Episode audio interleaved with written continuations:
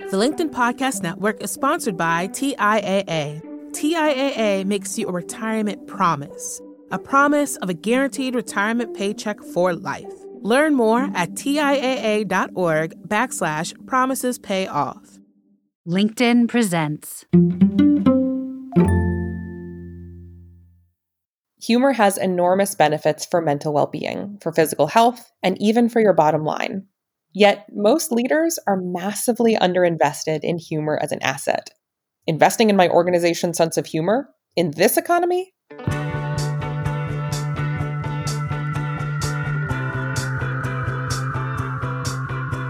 Welcome back to another episode of the Next Big Idea Daily. Today, we're going to talk about a very serious topic the topic of humor. Now, I won't subject you to any of my dad jokes, but the fact is that being even a little bit funny is something of a superpower in business and in life. It's not something you'll read about in most leadership books, but it is something you'll learn about in Humor Seriously Why Humor is a Secret Weapon in Business and Life, and How Anyone Can Harness It, Even You, by Jennifer Aaker and Naomi Bagdonas. Jennifer is a professor at the Stanford Graduate School of Business, and her work has been published in leading scientific journals and featured in The Economist, The New York Times, The Wall Street Journal, The Atlantic, and Science. Naomi is an executive coach, a stand up comedian, and an improv teacher. Together, they teach a popular Stanford course called Humor Serious Business. Their premise is that by understanding and leaning into your personal style of humor, you can build connections, project confidence, and generally have more fun. Here they are to share some of their big ideas. Hi, I'm Jennifer Aaker. And I'm Naomi Bagdonas. Together, we teach courses at Stanford's Graduate School of Business about the power of humor in business. What we found is that humor is a transformative superpower that's under leveraged both in business and in life by leaders, whether a CEO or a parent, trying to drive meaningful results and by ordinary people trying to live happier, fuller, and more authentic lives at home and at work.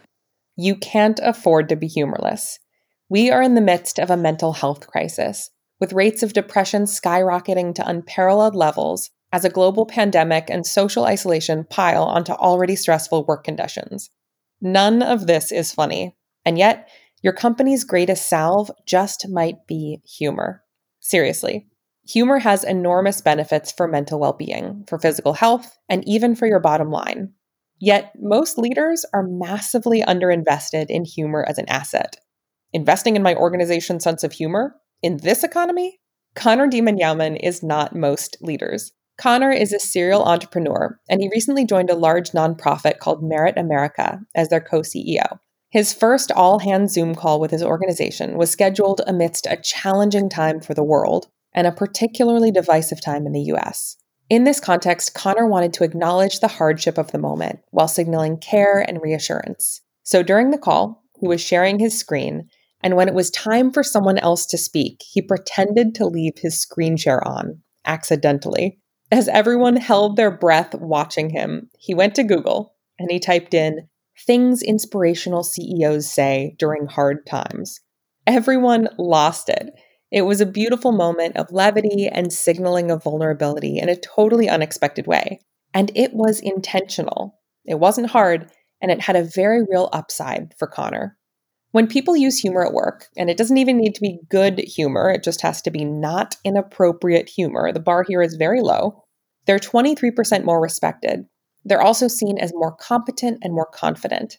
Employees who rate their leaders as having a sense of humor, any sense of humor, reported to be 15% more satisfied and engaged in their jobs. And they rate their leaders as 27% more motivating and admired.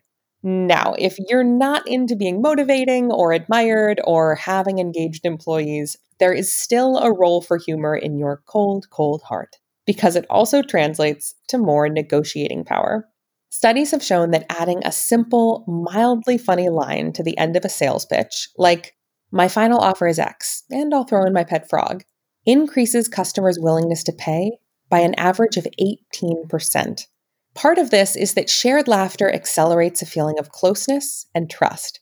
When pairs of strangers laugh together for five minutes before completing a self disclosure exercise, their interactions are rated on average as 30% more intimate than the control condition. Even reminiscing about moments of shared laughter makes individuals report being 23% more satisfied in their relationships. All the while, research by Gallup shows that one of the greatest drivers of employee performance is having a close friend at work. So, here's a tip. If you're trying to accomplish something important and concrete, don't write off humor as unimportant. Instead, ask yourself how you can use humor to better accomplish your goals. And consider throwing in your pet frog. Humor changes our brains. A lot of humor's power is chemical. When we laugh, our brains release a cocktail of healthy hormones dopamine, endorphins, oxytocin. And this changes not just how we feel, more calm, confident, and resourceful, but how others perceive us as more influential, likable, and trustworthy. Oxytocin, by the way, is the same hormone released during sex and childbirth, both moments when evolutionarily it benefits us to feel bonded. In other words, having sex, giving birth, and laughing with colleagues on Zoom have more in common than you might think. Everyone's building bonds and no one's wearing pants. Humor also makes you live longer. Yes, you live longer. One large scale Norwegian study conducted over the course of 15 years found that people with a sense of humor have a 30% better chance of survival if severe disease strikes. And they live eight years longer. And those are eight relatively high quality funny years. Also, remember, this study was run in Norway, not a country really known for its comic ability. So, laughter literally makes us more physically resilient. It may actually be the best medicine, after you know, actual medicine. So, a tip simply be more generous with laughter. Look for people laughing around you and join in for both of your sakes. Physiologically, humor is kind of like drugging your colleagues, but in a completely healthy way.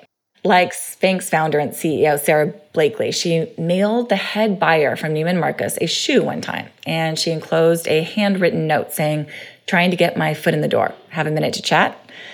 Or Secretary of State Madeleine Albright singing a humorous duet with her counterpart in the Russian government after a particularly tense first meeting. Seriously. It was a takeoff on the West Side story called East West Story. Just signaling that your sense of humor has a heartbeat makes a shockingly big difference. We have all fallen off a humor cliff. Clearly, humor is powerful. The problem is, we've lost our sense of humor. Over a million people in 166 countries were asked a really simple question Did you smile or laugh yesterday? For those who are 16, 18, 20, the answer largely is yes. Then, around age 23, the answer becomes no, and we don't start laughing again until we retire. Put another way, the average four year old laughs 300 times a day. It takes the average 40 year old two and a half months to laugh that many times.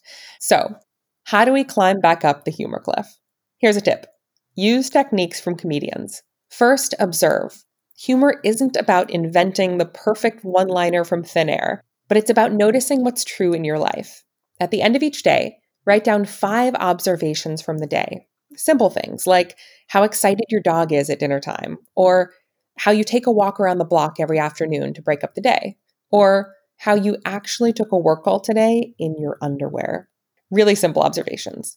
Then try using the rule of three by creating a simple list where the last item is a bit unexpected, like this I miss so many things about office life going for spontaneous coffee chats, getting supportive eye contact from colleagues, and wearing pants.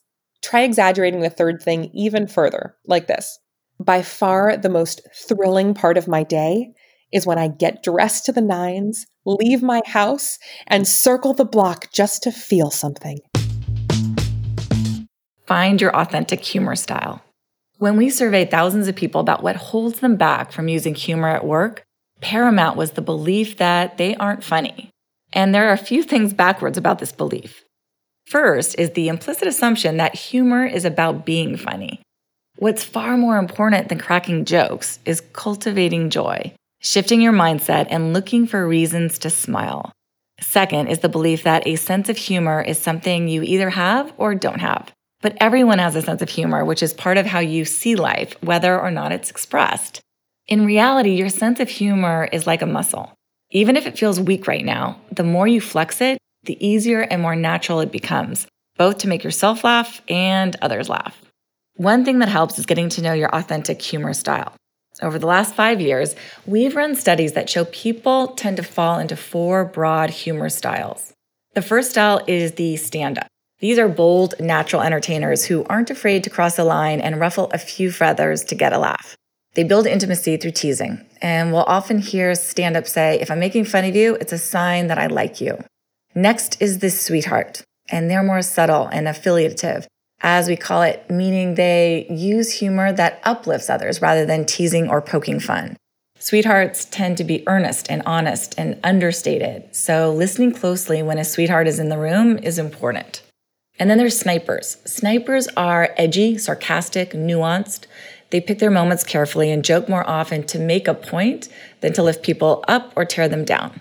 Though they don't seek the spotlight, they also won't hesitate to cross a line for a laugh. Last is the magnet. They're affiliative and expressive, that big personality who gets everyone laughing in a positive way.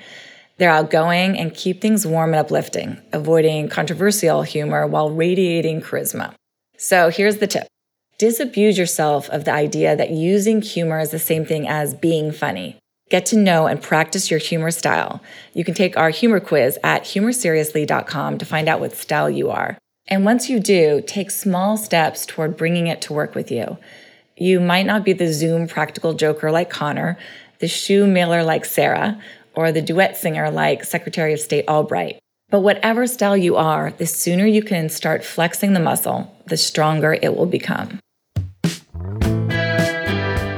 Thank you, Jennifer and Naomi. Listeners, I have no idea how funny you are or think you are, but try leaning into your humor style a little bit this week. See if it adds a bit of joy to your life.